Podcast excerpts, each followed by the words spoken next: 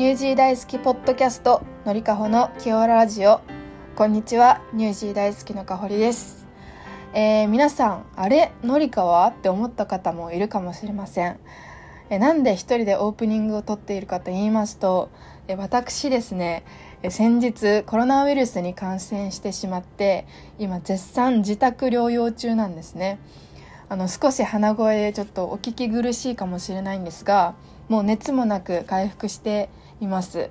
なんですけど発症してから10日間も外に出れないので今回はこのような形でお送りしております。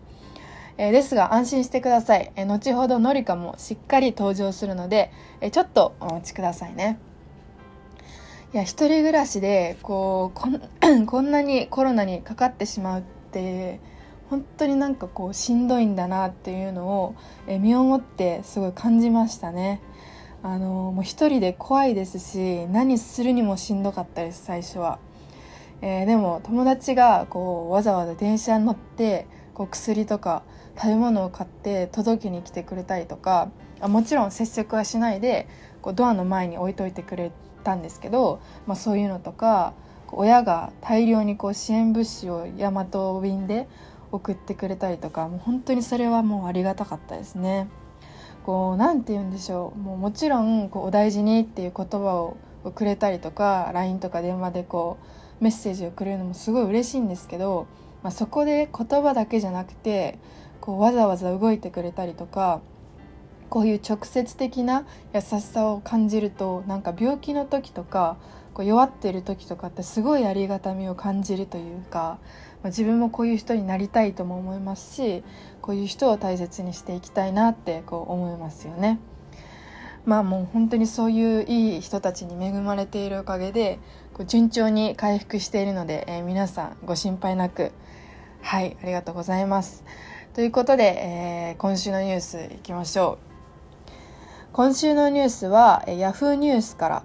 えー代打の鮭の塩焼き逆にレア感崎陽軒のシウマイ弁当売り切れ相次ぐというニュースです。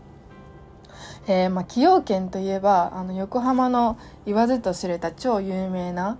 シウマイの会社でもう皆さん知らない方は少ないと思うんですが、えー崎陽軒のシウマイ弁当860円の魚の具材でマグロのつけ焼きっていうこうおかずがあるんですけどそれが17日から、えマグロの確保が難しいということでこう鮭に変わったそうなんですね。えー魚の具材を変更するのは59年ぶりで8月の23日までの一時的な対応だったらしいんですけども23日までこう品切れの店が続いていたそうです、えー理由としては一時的な具材の変更のレア感がこう受けたのか SNS で話題となり品切れにつながったとしているみたいです。えー皆さん崎陽軒のシウマイ弁当食べたことありますか？まあ、神奈川県の駅なら多分どこでも売ってるんじゃないかなと思うんですけどあの崎陽軒の専用のね売店とかもあったりしますよね。私が見るときは大体いつもなんかお弁当売り切れてたりするんでこのニュースを見てあまた売り切れなんだって思いましたね。よくこう崎陽軒のシウマイってすごくお土産で持ってったら喜ばれて私もよくお土産で崎陽軒利用しますけど皆さんもね是非帰国したら食べてみてほしいですね。崎陽軒のシューマイ。はい。ということでまあ一人なんでこうパンパンとこうコメントしてくれるのりかもいないのでこうすぐ終わってしまうんですがまあここでね一旦のりかにバトンタッチをしたいと思います。どんな感じに収録してくれたのか楽しみですね。ではどうぞ。ニュージー大好きポッドキャストのりかほのキオララジオ。こんにちはニュージー大好きののりかだけです。えっと今日はかほりが体調不良ということで2人で別々に収録しています。初めての試みなんですけど新たな挑戦にワクワクするっていう気持ちより香りが一緒にいなくて寂しいし不安っていう気持ちの方が大きいです。今まで2人の予定が合わなくて配信できないっていうこともあったんですけど一人一人の隙間時間とかで収録して合わせてっっていうことができるようになると毎週配信できるようになるかなと思うのでとりあえずやってみようと思います。それではまずいつも通り今週のニュースからやっていきたいと思います。私が今週気になったニュースは私の地元の山梨県に関するニュースでタイトルは「桃5000個盗難など被害相次ぐ果実泥棒情報を求む」というニュースです。山梨県の笛吹市っていう果物で有名な町があるんですけどそこの町の畑で収穫目前の桃が5000個盗まれて被害額はなんと150万円にもなるそうです。ここの畑以外にも他の人の畑でトウモロコシが盗まれたりさくらんぼが盗まれたりっていう被害が相次いでるみたいです。山梨といえばフルーツ王国とも呼ばれていて、えっと、特に桃とぶどうが有名なんですけどこの2つはこれから旬を迎えるということでここからが正念場というふうに記事に書かれていました。山梨県警のホームページに果実泥棒情報提供フォームっていうのがあって盗まれた桃とかってフリマアプリで売られることが多いみたいでこういうのをもし見かけたら匿名でここの提供フォームに投稿できるみたいなのでもし何か怪しいなって思ったことがあったら些細なことでも情報提供お願いしますっていうふうに書いてありました。私の実家の近所でもフルーツを育ててる人がすごく多くて毎日大切にお世話してるのを小さい時から見ているのでこのニュースを見た時の感想としては本当にありえないなっていうのが正直な感想です。お金の面だけでも何百万円っていう被害が出ていて大損害を受けていると思うんですけど農家の方って果物とか野菜を子供のように育ててるっていう話を聞いたことがあってお金ももちろんなんですけど精神的にもあの心にダメージを受けているんじゃないかなっていうふうに思います。少しでもこの農家の方たちに協力できたらいいなと思ってこのニュースを選んだのでもしフルーツに関して何か怪しいことがあったら皆さん山梨県警のホームページから情報提供をよろしくお願いします。続いて今週のトークテーマは先週から引き続きプレゼント企画に応募してくださった方からの質問です。質問を読みます。アルバイトの回を聞きました。社会に出るとアルバイトとは違って責任も重くなるのでいい経験だったと思います。社会に出るとなかなか休みが取れなくなりますがもし年金を取れたら何をしたいですか？という質問をいただきました。年給っていうのが私ちょっと分かんなかったんですけど有給っていうことでいいんですかね？間違ってたらちょっと申し訳ないんですけど有給を取れたら何がしたいかっていうテーマで進めていきたいと思います。やっぱり一番は旅行行きたいですね。よくニュースとかで3連休に有給をくっつけて4連休5連休にするっていうのをよく見るんですけどそういうのやってもし5連休くらい取れたら海外社会人になっても行きたいです。でも1泊2日とかで国内旅行とかあとは温泉行けたら最高ですね。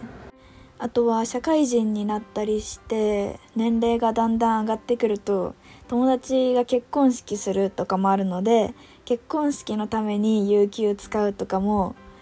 社会人っぽいというか大人になったなっていうふうに思うのでそういうのもやってみたいです。他には平日の空いてる時にディズニー行ったり昼飲みしたりするのもいいですよね。平日の昼ってみんなが働いてる時に自分がプライベート満喫してるっていう優越感というか特別感があって楽しそうです。今は大学生なんで平日の昼間に対してあんまり特別感とか持ってないんですけど社会人になったら平日の昼間って絶対自分の時間じゃないと思うので有給を使って平日の昼を自分時間にして楽しみたいと思います。こんな感じですかね私の有給の使い方は。旅行友達のお祝い平日の昼に遊ぶっていうざっくりこの3つです。なんか割と普通かもしれないんですね。あんまり面白くなくて 申し訳ないのでえっ、とかほりのアイディアに期待します。はい、えー、じゃあ私に回ってきたので、えー、今週のトークテーマなんですが、え、かなりハードルを上げられて困りましたが、え、私が有給を取れたら、まあ、行きたいというか使いたいことは、まあ、絶対に海外旅行に使いたいですね。まあでも大学生ほど自由な時間はないのでこうヨーロッパとかブラジルとか結構時間かかるような場所は行けないですけど、まあ、それだったら近場になってしまったとしてもアジア圏を制覇するとかそういうこう海外の使い道で有給は行きたいですかね。こう韓国とかタイとか台湾ベトナムあとどこでしょう。あとどっかあるかな。マレーシアとかシンガポールとかそういったところ行きたいですね。やでもタイに行きたいかな。やっぱり一回行ったことありますけどすごい物価も安いですしこう自然もあってご飯も美味しいですし人も優しいし、まあ、タイにこう行きたいですかね。なんかダジャレみたいになりましたけど一人で行って一人で笑ってるのもなんか悲しいんでまああの次行きますけど、まあ、アジア人なんでできるだけアジア文化をたくさん知るっていう意味でもアジアに行きたいですね。あとはそうですねダラダラするですかねこれ。なんかのりかも言ってたと思うんですけどまだ大学生なんで休みとか平日のありがたみってが贅沢なことにあんまりまだわからないんですね。だからさっきこの有給でやりたいことっていうのをちょっとググってみたんですけど会社員の人のリアルなランキングって有給の何だと思いますか？あの1位は、まあ、旅行だったんですよね。もちろんまあそうかなって私も思ってたんですけど2位はこうまさかのダラダラするっていうのがランクインしてたんですね。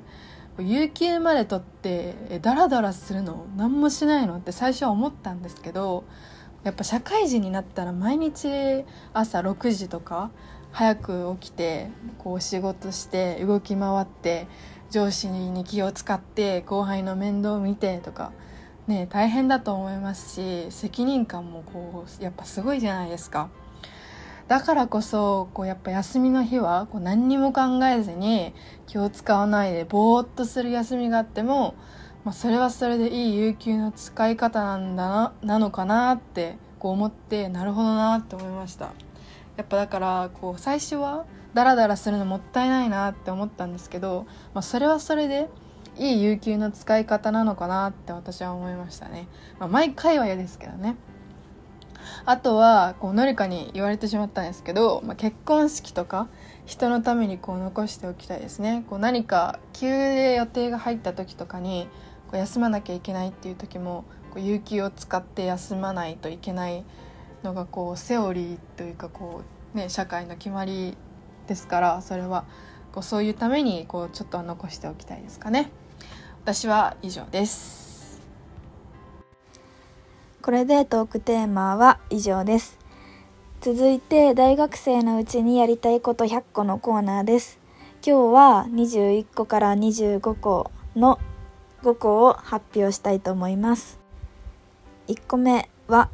1ヶ月に4冊以上本を読む。1週間にだいたい1冊ですね。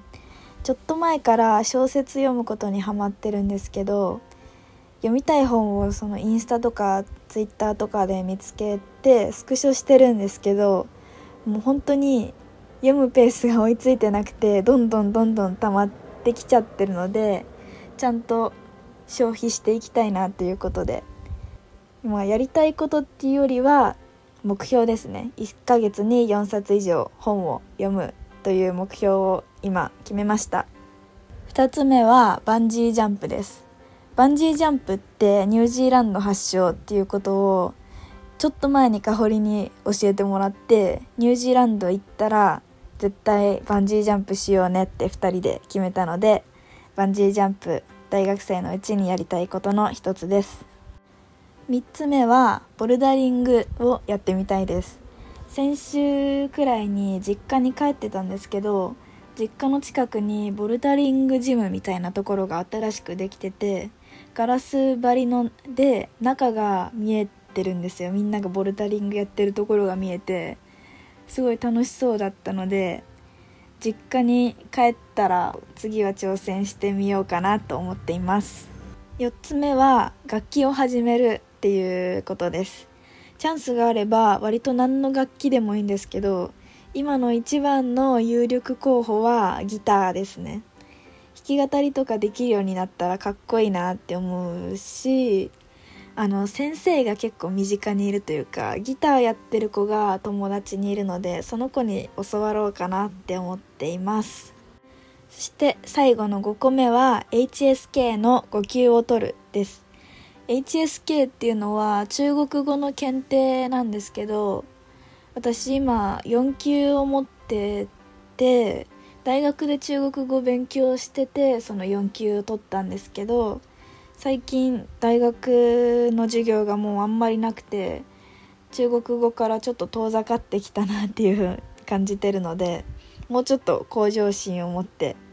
なまってきた中国語を取り戻すためにも5級に挑戦したいです。以上が私の今週の分のやりたいことたちです。ちょっと一人でやるのが慣れてなさすぎて本当にぎこちないというか会話がないのですごいポッドキャストの時間短くなっちゃったしぎこちないというか何を話してるのかわからないところが本当に多いかもしれないので申し訳ないんですけど私のお話は以上です。これからもうちょっとうまく話せるように向上心を持って頑張るのでこれからもよろしくお願いします。はいここからはかほりにバトンタッチしたいと思います。どうぞ。はい、えー、私が大学生のうちにやりたいこと。まず一つ目は、えー、国立競技場スタジアムツアーに参加することです、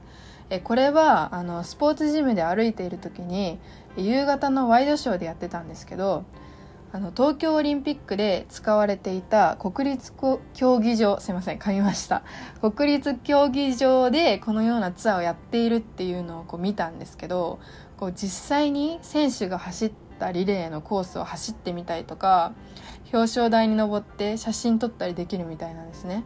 こうあんまりこう大学生が行ってるっていう感じじゃなくてこう子供連れ親子とかがこう行ってる映像が流れてたんですけど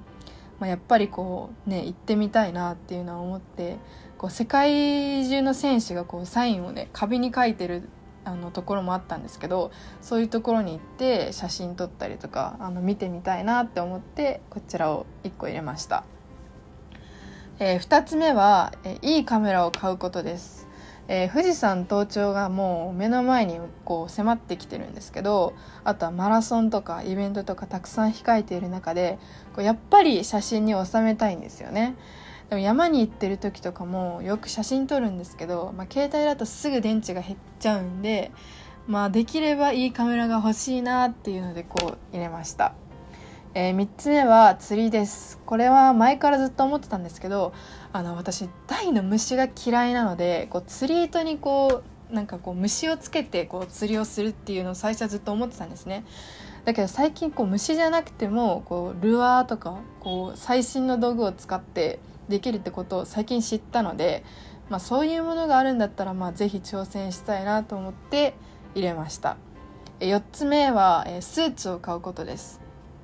えー、就活していたのでこうもちろんリクルートスーツは持ってるんですけどこう社会人になってこうリクルートスーツをずっと着てるわけにもいかないのでこう社会人に向けて着れるスーツを、え、何着か大学生のうちからこ準備しておきたいなと思って選びました、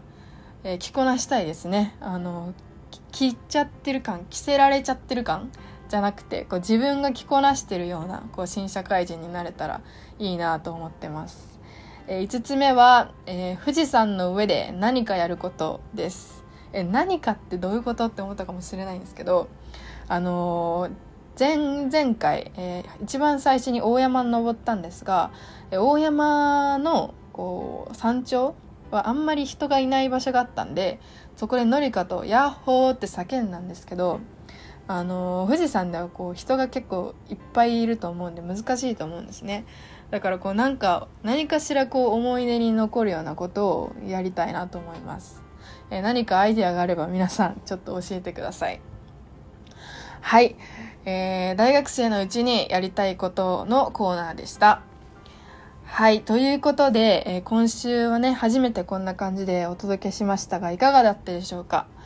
えー、最初のりかもね、一人で不安っていう風に言ってましたが、なんならいつもよりしっかりできていたんじゃないかなと私は思って逆に、えびっくりしているんですが私もこう慣れない感じでこう一人で喋っていたのでこうねやっぱりツッコミというかこう会話相手がいないと難しいなっていうのは思いました。なんでやっぱ野沢社長はねいつも一人で喋られてるのですごいなっていうふうには思いましたけどもね。